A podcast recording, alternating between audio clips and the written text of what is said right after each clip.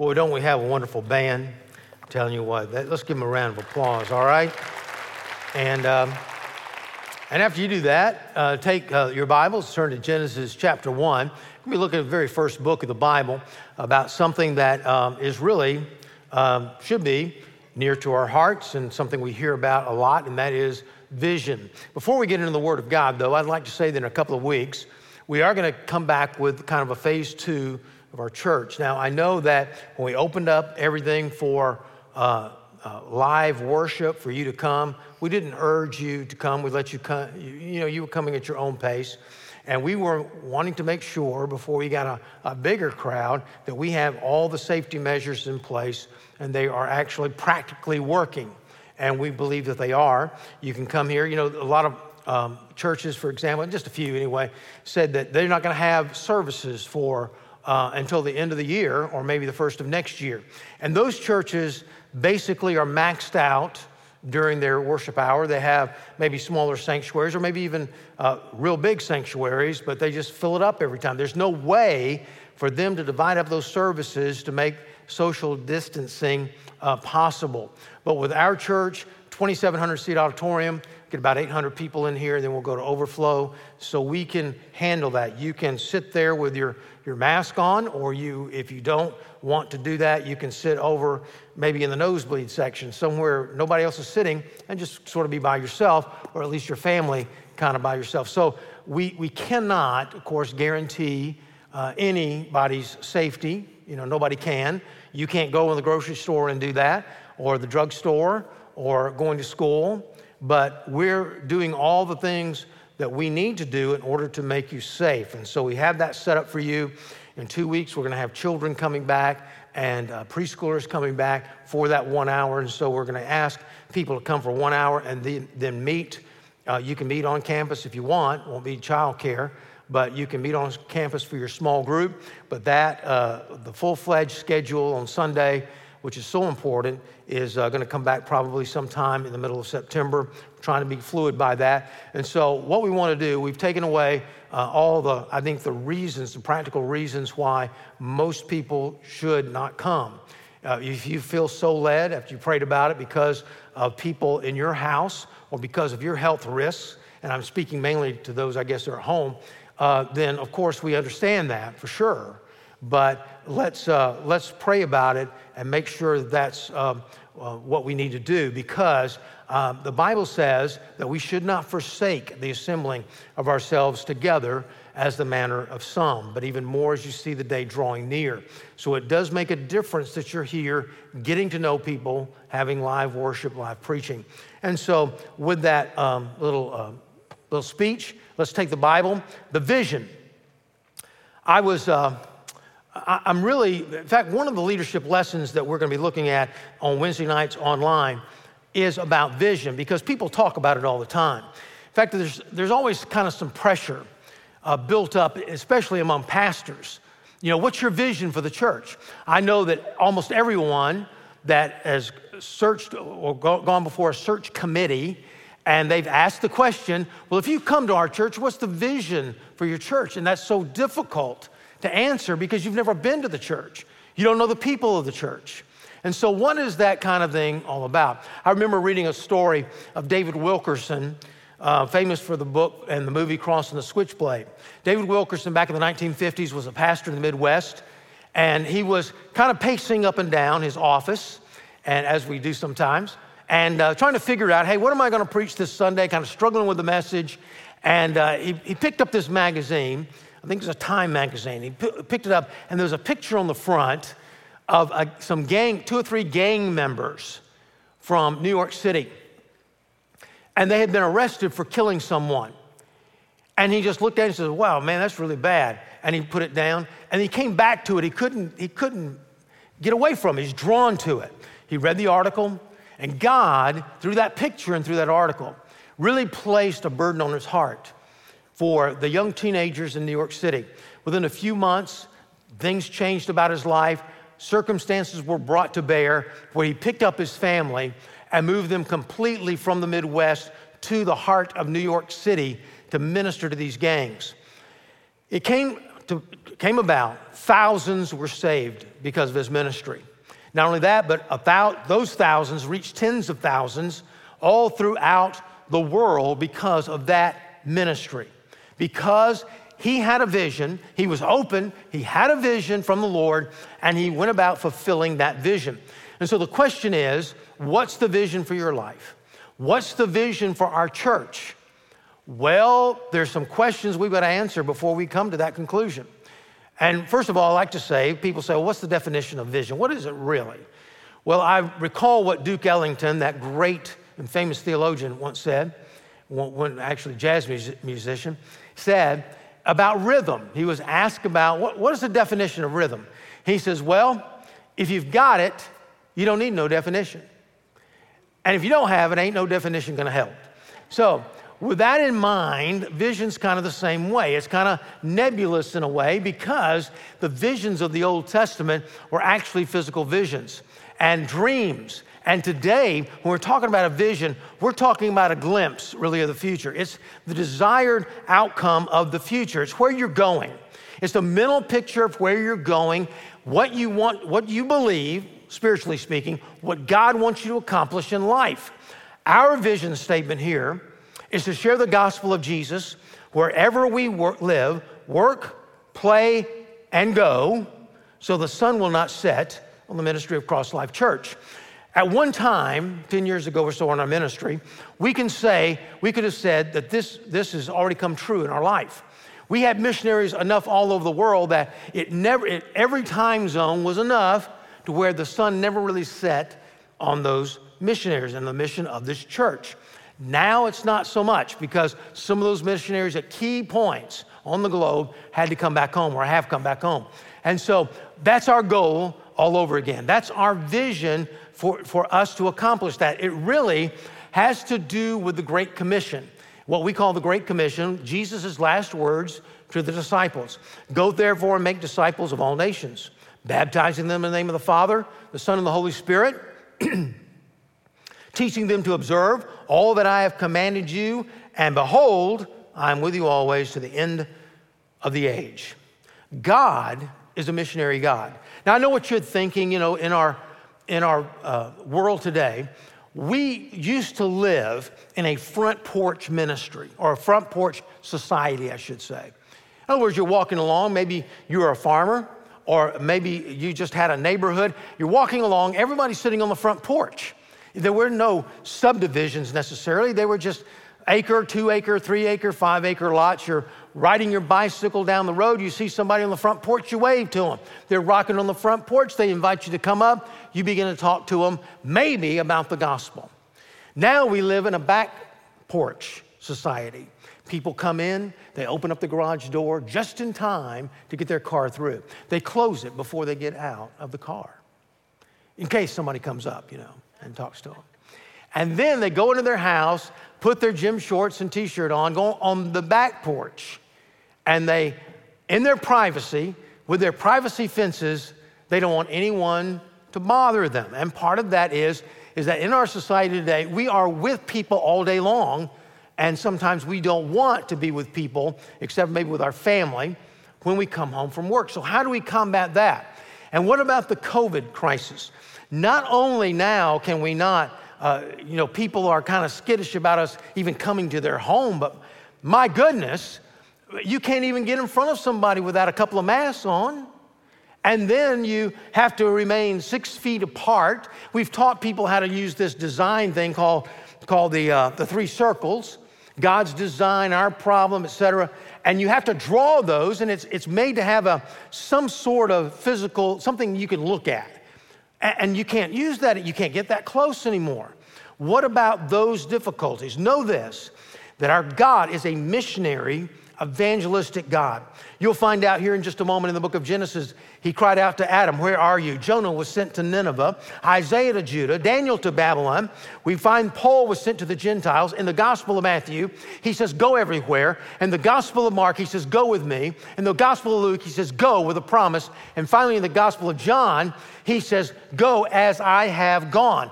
Then in the book of Acts, he says, Go in my power. Everywhere in the Bible, the whole Bible is about God reaching down to mankind to save them. The whole gospel is Jesus Christ coming to die on the cross for our sins. It's the message of the first church, and it's the message also, we'll find out, even back in the book of Genesis. So as we open up this book of Genesis, I want you to realize that when you come to a vision, you have to, first of all, have a purpose. In fact, Andy Stanley brought this out in his book on visioneering years ago. And he said that every vision starts with a purpose, and then you have problems, and then your vision is how to overcome those obstacles. Now, I would agree with that in probably 80, 90% of the cases. There are some exceptions on visions come a different way, but basically that's it. You know, if, if you are in a, for example, in an area and you say, I, I feel led to start a brand new hospital, but there's 10 hospitals maybe right around you, then there's not a problem there. Let me, let me share you what, what I mean. In a purpose, for example, Nehemiah, in the book of Nehemiah in the Old Testament, Nehemiah felt called to go and rebuild the city of Jerusalem. It was in ruin, the walls were down. Now, here's the thing the purpose was for the nation of Israel, led by the city of Jerusalem, that was kind of the hub of everything, to really be an example and a, to glorify God on the earth in front of the Gentiles. They couldn't do that. They were defeated. The walls were down. They were subject to uh, the, the openness of, of battle from the outside. They had no walls to defend them. There was a problem there. They could not fulfill their purpose. I, uh, Nehemiah comes along, he goes to the town, the city, and he shows the, the, uh, the people of the city the rubble, the rubble they've been seeing all their life, but they didn't notice it anymore. He says, Look at the rubble, look at the problems that we have. And the solution was the vision let us arise and build or rebuild. And we can find this uh, pattern all throughout the Bible, including in the book of Genesis, and I want us to look at that right now.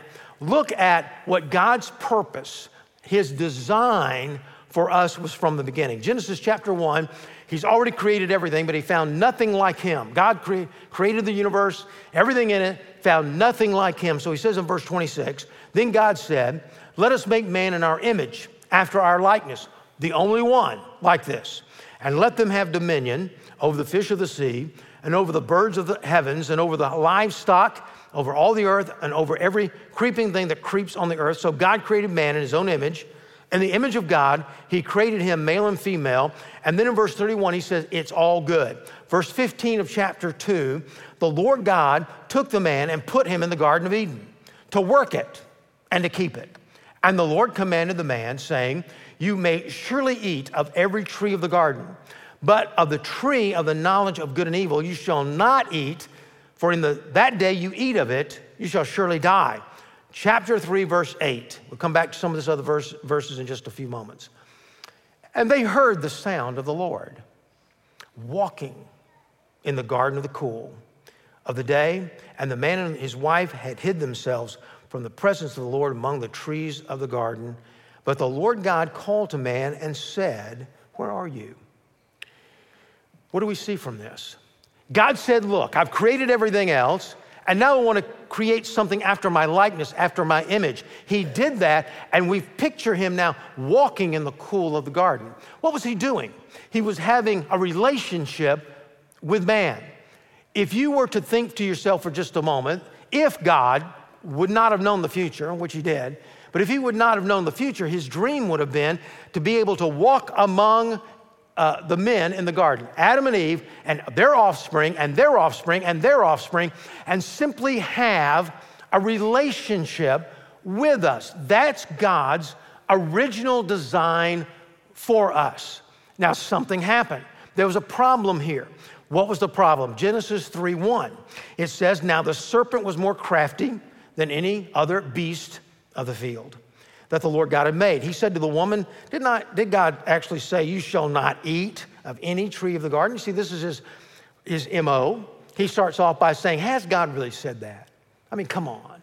Do you really think God would say that? Do you think a loving God would maybe say that, gracious God or a wrathful God? You think he would say, the, Has God said? This is the MO. Doubt God's word, deny God's word, replace God's word. Notice what he did. And the woman said to the serpent, You may eat of the tree, the tree, uh, the fruit of the trees in the garden, But God said, You shall not eat of the fruit of the tree that is in the midst of the garden, neither shall you touch it lest you die. Notice what she did. And the temptation, she says, You know, God's really unreasonable. He says we couldn't even touch it. God never said that. You could touch it all you want, you could juggle with it, play ball with it, but you could not eat it. But she made things harder to justify what they were both about to do. And I believe Adam was watching nearby. He wanted to do the same thing, but just saying, if he does it, I'll do it too, you know, that kind of thing. Notice it says, But the serpent said, to the woman, You will not surely die, denying God's word. But God knows that when you eat of it, your eyes will be open and you will be like God, knowing good and evil, replacing God's word. They ate of it verse 6. Their eyes were open, and there God began to walk in the garden, and there was a separation between the two. In fact, after this happened, it says in verses 22 and 23 of the same chapter the Lord God said, Behold, the man has become like one of us in knowing good and evil. Now, lest he reach out his hand and take also the tree of life and eat and live forever. Therefore, the Lord God sent him out of the Garden of Eden to work the ground from which he was taken. A separation. The Bible says this Romans 5:12. Therefore, just as sin entered into the world through one man, Adam, and death through sin, so death spread to all men because all have sinned. The Bible says, For all have sinned and come short of the glory of God. So, what has happened here? There's a problem. What is the problem? The problem is sin. The problem is we are separated now from God, therefore we cannot reign with Him. Therefore, we can, it's not our original design. We've lost our purpose in life. So we look and say, What is the purpose of your life? If you don't know what the purpose of your life is, you can't have a vision because the problems are never going to come up. The obstacles to reaching your purpose is not going to be there. God says, God says, my, your purpose, primary purpose, your purpose, my purpose is to have a relationship with God, but now an obstacle has come in between us and God. We are separated from Him, and because of that, we see the brokenness all around us. We see broken lives, we see broken homes, broken hearts, hurt we have something like COVID come along and just upset everything and break our businesses and break our lives. One phone call, think about it, one phone call could ruin and change your life forever. We're so fragile. We don't know what's coming next. So fragile. So many things that are just totally out our control, of our control. And there's a lostness there, there's a brokenness there within the heart. This man who wrote to Gordon MacDonald for one of his books, he quoted in his, one of his books, said this Several years ago, I was at the point of great frustration in my life. Although I had a wonderful wife and three beautiful sons, my career was going badly. I had a few friends, but my oldest son began getting into trouble. He started failing in school. I was suffering from depression. There was a great tension and unhappiness in my life. At that time, I had an opportunity to travel overseas where I stayed to work in a foreign company. This new opportunity was such an excellent one, financially and career wise, that I made it my number one priority in life, forsaking all of the values. I did many wrong things, sinful things, to advance my position my success. I justified them by saying things were going to be better for my family because I'm going to be making more money. Of course, this was intolerable for my wife, and she and my family returned to the U.S. I was still blind however, to the problems that were within me. My success, my salary, my career all moved upward. I was caught in a golden cage. It seemed like your life a little bit. He goes on to say his life got so bad that he checked into a hotel for nine days, figuring out what he was going to do. And here's what his, it was his conclusion My only solution was to run and hide, to start in a different place, to sever all connections. Broken world. There's a brokenness there. So there must be a provision, there must be a, a solution. And that's how you come back to your purpose. The solution is to plow through, to get through those circumstances, those obstacles in life. And so what happened? Well, we turn back to Genesis. And in chapter 3, verse 15, it says this I will put enmity between you and the woman. It's talking about the woman and the, and the serpent, the snake. He said, Well, we don't know it was a snake, it was a serpent. You know, I, I don't like snakes really, so I like to believe it's a snake. I have no reason to believe it's not, all right? And so I'm gonna put a fear and a separation between you and the snake. How many of you ladies uh, really don't like snakes? All right, many of those on TV raise their hands, I know, and not too many here. All right, so I don't like them, but notice he changes something here.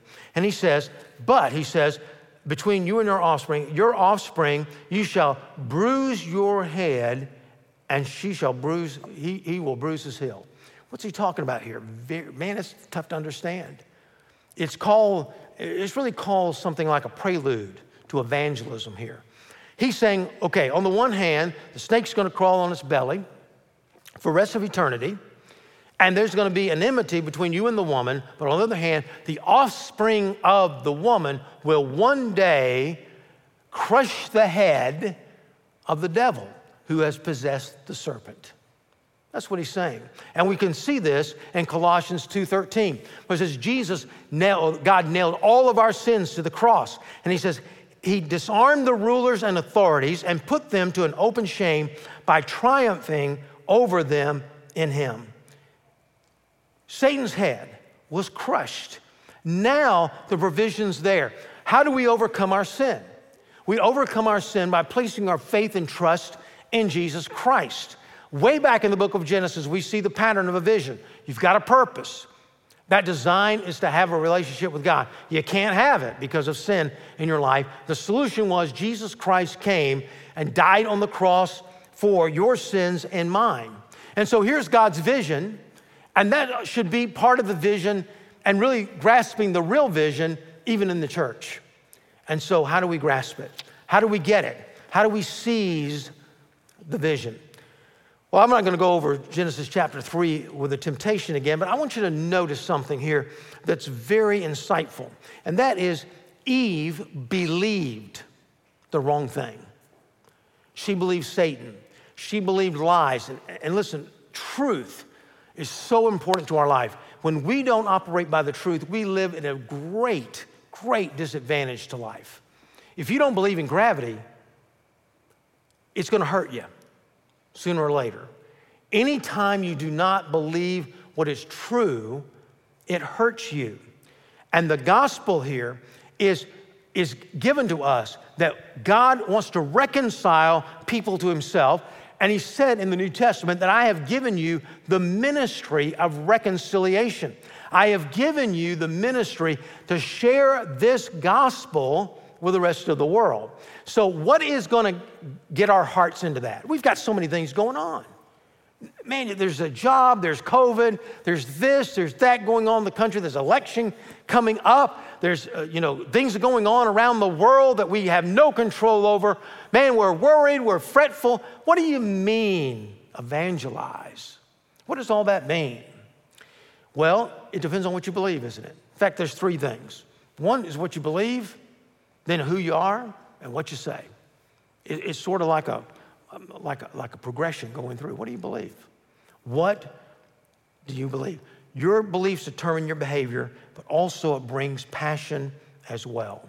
You look at the passion that's coming out, even our millennial generation, they're looking for a cause. They're looking for something to do in their life to really make a difference. I mean, after all, if you have a young person, say a six year old, and you ask them, What do you want to be when you grow up? Very few of I've never heard any of them say, "Well, uh, you know, I'd like to work in an office and push papers around the rest of my life." You know, nobody says that. You know, no, they want to be the next Superman, and they want to be a policeman, a fireman. They want to be a hero in some way because they want to. They want to make a difference. They want to count in this life in some way. And so, what do you believe? 17%, as I said last week, 17% of the people in America have a biblical worldview. So that's going to change the way you respond to life. That's going to change what you are passionate about in life, what you really believe in life. For example, a biblical worldview view would say this Bible is the Word of God, cover to cover. A biblical worldview says that we are all sinners and separated from God. There's some people would say, no, we're, we're basically good people. You know, like the, the politician that said, uh, about guns. She said, Don't you think if I have a, a gun in my hand, somebody attacks me, maybe in my home, and they have a gun and I have a gun, don't you think if I put that gun down, he would put his gun down too? now you laugh, but you see, that's a whole worldview. And that worldview says if you just treat people okay and you encourage people, they'll never hurt you. In fact, we'll just all get along. And the Bible says, Jesus said that he knew the people's hearts. The Bible says that man's heart is deceitful and desperately wicked. Who can know it? Now, that's what the Bible teaches. And you say, well, I'm not as depraved as I could be. I know a lot of people worse than me. I know that. But just think about if you were given an ultimate amount of money, no limit, no limit to your power, how would that change your life? And you say, oh, it'd change it for the better. I'd do so much good. No, uh, show me someone that, okay, they may be a philanthropist and do well, but very, very, very few people are not changed to the negative when they have all that power and money. Very few.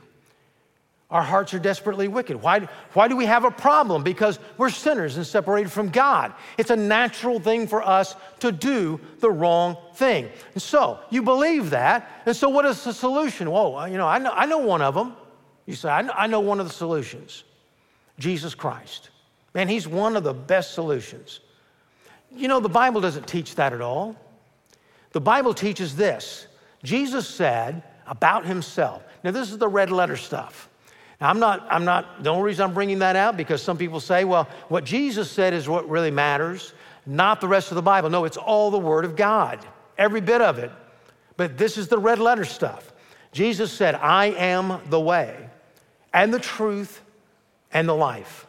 No one comes to the Father except through me. That's it. So, man, that's so narrow. And it is. And I understand in our world today, where everybody's tolerant. That is, just seems like an intolerant statement. It's narrow.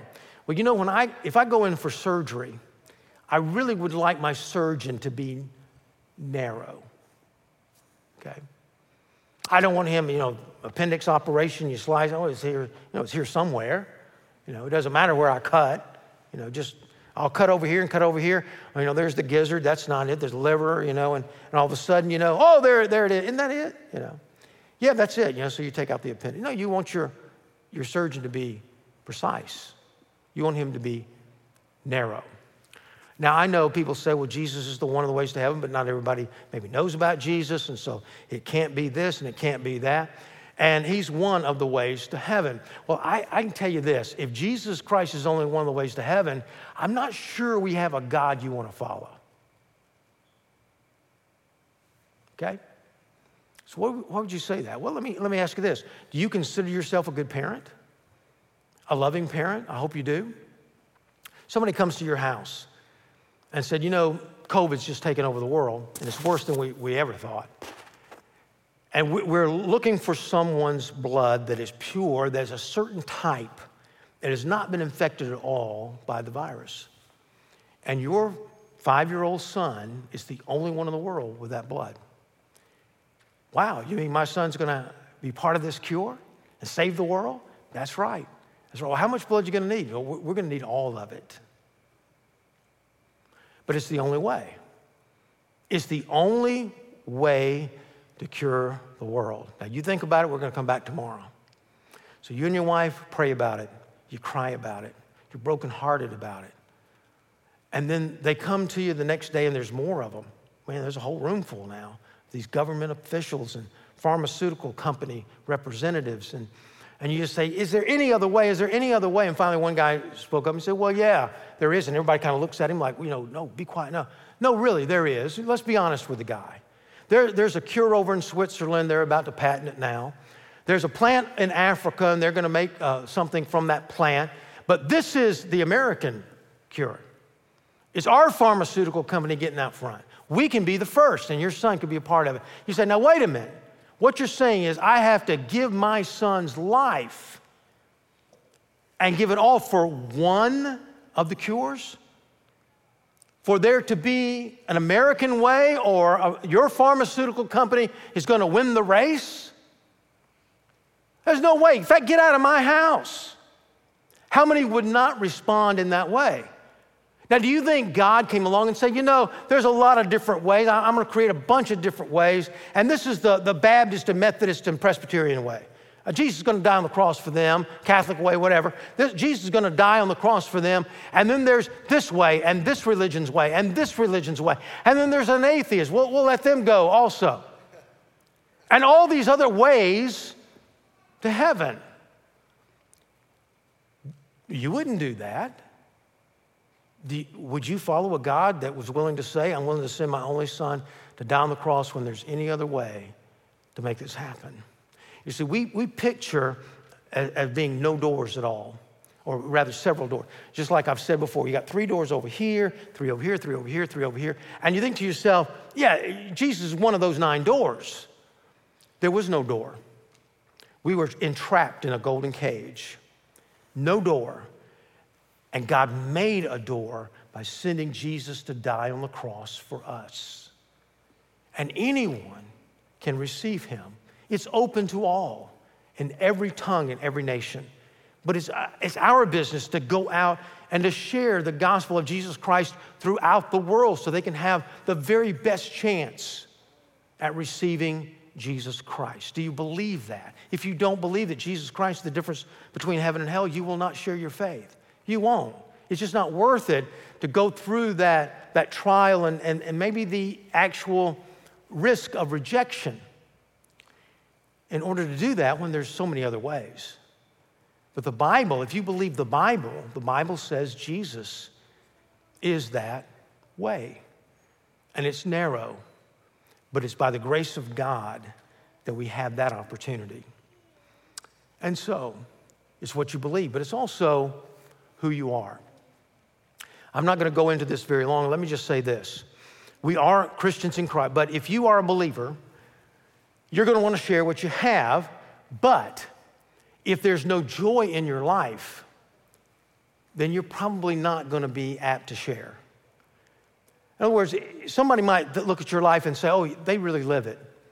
Man, they really have it on the ball. You know, their family's good, everything's good, but deep in your heart, there's a depression there. There's a lack of joy there. And you're sitting across the table and you want to share the gospel, but you think, how can I tell this person that Jesus is the answer to their life when he hasn't been the answer to me?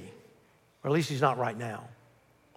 The joy in your life, the situation in your life of who you are, knowing that you are a chosen race, royal priesthood, a holy nation.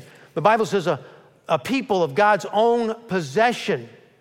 And so the Bible says once we receive Jesus into our heart, the Holy Spirit comes into our heart and gives us an opportunity to love, joy, peace, long suffering, gentleness, meekness, kindness, self control. And that is, that is the big advertisement to, for the gospel. But it's not only that, but it's, it's what we say. Somebody would say, Well, how in the world can I say to someone, boy, just look at my life and anything I do is going to lead somebody to the Lord. No, it, it takes the gospel words, it takes an understanding of knowing what the gospel says. Alan Kreider, in one of the chapters in a book, um, said that the early church, this is, this is amazing, the early church grew 40% per decade for 30 decades. Think about that. 300 years, every year, they grew 40%. And he asked the question, how did they do it? They had no TV, they had no uh, movies, they had no internet. In fact, after AD 70, they couldn't even meet outdoors in a meeting. They couldn't invite their friends to come to this big outdoor crusade. Why? Because Nero had started persecuting the church around 70 AD. And if you were caught being a Christian, you could be put to death, and many were. In fact, you could not even invite somebody to your house church, not unless they were believers, because you'd be taking a chance of exposing the rest of the believers to Nero. So you couldn't even do that. How did they do that? How did they grow the church? 40% for 30 decades, he said, through personal witnessing. That's how it was. They built relationships with people. He said, in fact, there's, there's two things that were key. Two things. He says, first of all, they knew them. Otherwise, they would not risk sharing their faith with them because they didn't know whether they were a Roman plant or not. Secondly, they were like them, but not like them. They were like them in the sense that they lived near them, they worked the same jobs that they worked, maybe did some of the same recreational things, but they were unlike them in how they handled their problems and how they lived. And the opposite of things attracted. Now, you know that's, that's even true in life. Many of you married somebody that's just the opposite of you. You know, you like to get up in the morning, they like to stay up late at night. You're introverted, they're extroverted. They have brown hair, you have blonde hair. People are just attracted to the opposite many, many times. And we look somebody and say, they're different than me. Man, they handle that problem different from me. They live different from me. They're not doing this and, and they're doing that instead. They're going to church for some, for some odd reason, or at least watching it over the internet today. Why are they doing what they're doing? The opposites then would begin to attract. And he says the gospel presentation God's design is to have fellowship with Him. We are sinners separated from God. Jesus Christ died on the cross for our sins, rose again on the third day, and we must receive Him into our heart. And during this COVID crisis that we're in, you can't get close to people. And so we're going to teach you on the internet. In the next couple of weeks, we're going to come out with this uh, a three or four session time on how to build relationships and how to share your faith. What to say when you're actually talking to somebody. But then, I need to, to close this message out. What's the significance of it? The so what? Well, first of all, it's very essential to others. We're talking about the essential church. If Jesus Christ is the difference between heaven and hell, that's essential. We are in a relationship with God, and God has called us to the ministry of reconciliation. It's a personal thing, but it's not a private, private thing. It's personal to everybody as God works in our life through the same gospel.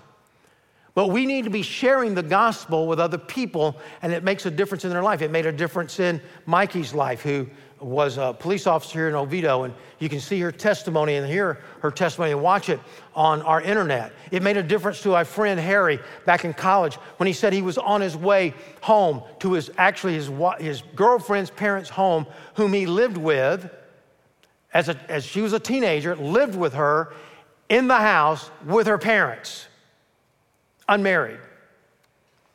Didn't think a thing about it. He's on his way back. She's riding in the car, and he gets this feeling that just comes over him. And he's, he gets home and he says, You need to stay here. I got to go to the bedroom a minute. He goes into the bedroom, he gets down on his knees, and begins to cry. We're talking about a rough guy, tough. And he said, I just began to cry and I, I couldn't stop crying. And they would knock on the door. What's wrong? He said, Go away, go away. And he said, I, I, was recall, recalling the things that had been taught to me about the gospel and people talking to me. And I gave my heart to Jesus Christ right then. Life was changed, went on to college and became a, minister. I look at another friend, Chuck, at the University of Georgia. The most, I mean, the guy that was a, he, he's the most ungodly guy in the whole football team. There's only one Christian back then on the team, and he picked on him all the time. Just picked at him all the time.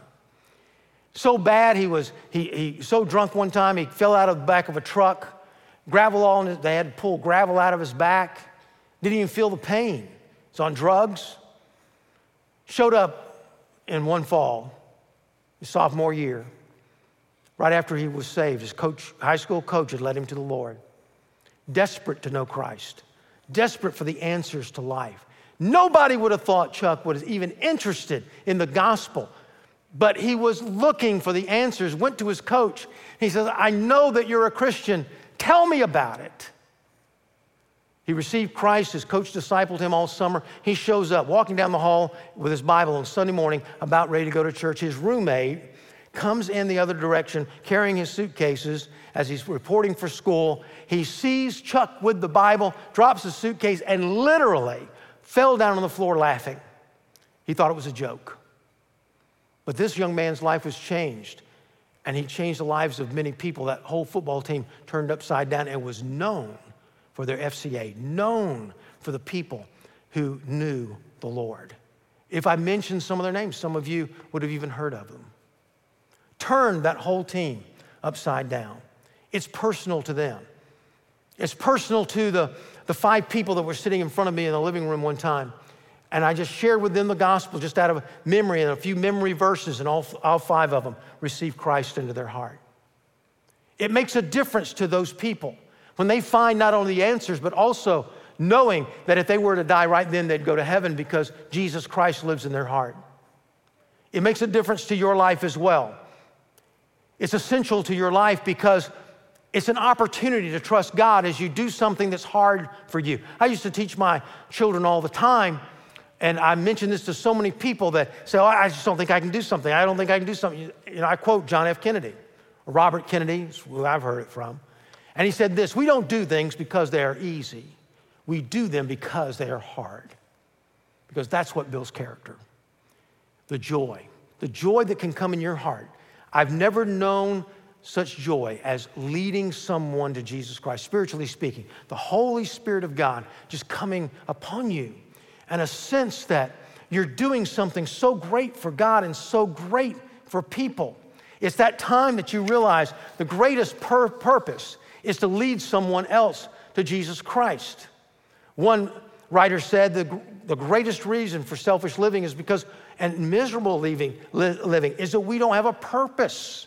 But this is the greatest purpose of all. It says, For the joy that was set before him, Jesus endured the cross. Finally, it's going to be glorifying to him, glorifying to God. You read back in the book of Genesis, you'll find one young, uh, young man by the name of Enoch. Young, he's only 365 years old at the time, young guy. And he was walking along with God just like Adam was. And the Bible says, and Enoch was no more because God just took him. Says, Enoch, man, we're so close. I think I'll just take you home with me today. It's glorifying to God when we receive the ministry of reconciliation. He said, Jesus said, I glorified you on earth, Lord, Father, having accomplished the work that you gave me to do. What is that work? As a church, that work is to reach the world, do our part in reaching the world for Christ. That's all we can do, right? Any problem that comes up in the world, you need to ask yourself the question okay, but what can I do? What can we do as a church body? The miraculous, supernatural act of salvation is the greatest thing in the world. Nothing compares to the ramifications and the results of that. You know, here in Oviedo, uh, I've read articles. I, I, know this to be, I've read articles. You could probably go on the internet and still read those articles about Oviedo being one of the top 10 cities to live in in the entire nation.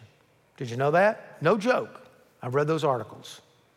They were put out by the Oviedo Chamber of Commerce, but nevertheless, I'm kidding. Um, no, it was just an article. I've also read that UCF, University of Central Florida, is the largest university in America. I think that's still true. I've also read they're number two in COVID you know. And so that's kind of the, on the negative side, the concern side. But what if 10 years from now, 20 years from now, some reporter were to come along and say, I'm going to write an article because the Oviedo UCF area is the most evangelized, most God honoring community in the entire United States. Wouldn't that be something? Wouldn't that be? What a, what a vision for our community as we have a vision for the world. What joy that would be set before us. You say, Well, I just don't know. I just don't think I can do it. I've got all these things going on in life. I saw, I saw a little booklet years ago. And this little booklet asked the question if a soul, okay, it's old timey language, if a soul was worth $1,000, would you be a better witness? Well, inflation has taken place since then. So let me ask you a question, a very serious one. If everyone you led to Jesus Christ, God made sure, made this promise to you that He'll make sure you get a $10,000 check in your mailbox for every person you lead to Christ, would you learn how to witness? Would you be willing to put your life on the line for that? Now, I know a lot of you are very spiritual and no, that would, money's not going to motivate me. The rest of you are honest, you know and you're willing to say, yeah, you know, I'm afraid it would. And it probably would with me as well. Well, I don't know about me. The rest of the staff, it would. I don't know about me. it motivates all of us, which shows us where the values are. Because one day this life's going to end. but there's a life that's going to go on for eternity, and Jesus Christ makes the difference in that. And you know, here's the thing to the whole thing our mission statement, you know, love, know, trust, follow Jesus. We're all about that on a day to day basis, and we're going to get, hopefully, get everybody to the point of having that real joy in their life that they'll want to spread it to everyone else. So it all works together. But you know, you have to be impacted by the Lord before you can impact anyone else. And so, are you impacted today? Do you believe today? Have you trusted Him as your Savior and Lord? With heads bowed and eyes closed, I want to challenge you today. I want to challenge you to ask God one question as a believer. You know, God, do you want me to learn how to witness, how to relate to people? And God, would you put a fire in my heart, a passion in my heart to actually share Christ and want to share Christ with others? Not a guilt trip, a passion to do it. And then for those of you today that are those people, the people that have never received Christ, I want to give you an opportunity to do that right now. The people in the auditorium, their heads are bowed, eyes are closed. I want to ask you at home to do the same thing. And if you want Jesus to come in to live inside your heart and receive the joy of the Lord, why don't you pray this prayer with me right now as I pray? God, we thank you so much for the vision that God has for us. The purpose is to be with you, to experience you, to know you, to love you, and to feel your love. And even though we have a problem of sin, you had the solution by sending Jesus to Christ to die on the cross for us. So I trust that action today. I trust that you died for me. I invite you into my heart. And I ask you to forgive me of all my sin. Help me to follow you with all my heart. In Jesus' name, amen. Thanks for listening. You can find more sermons and other information at crosslifechurch.com.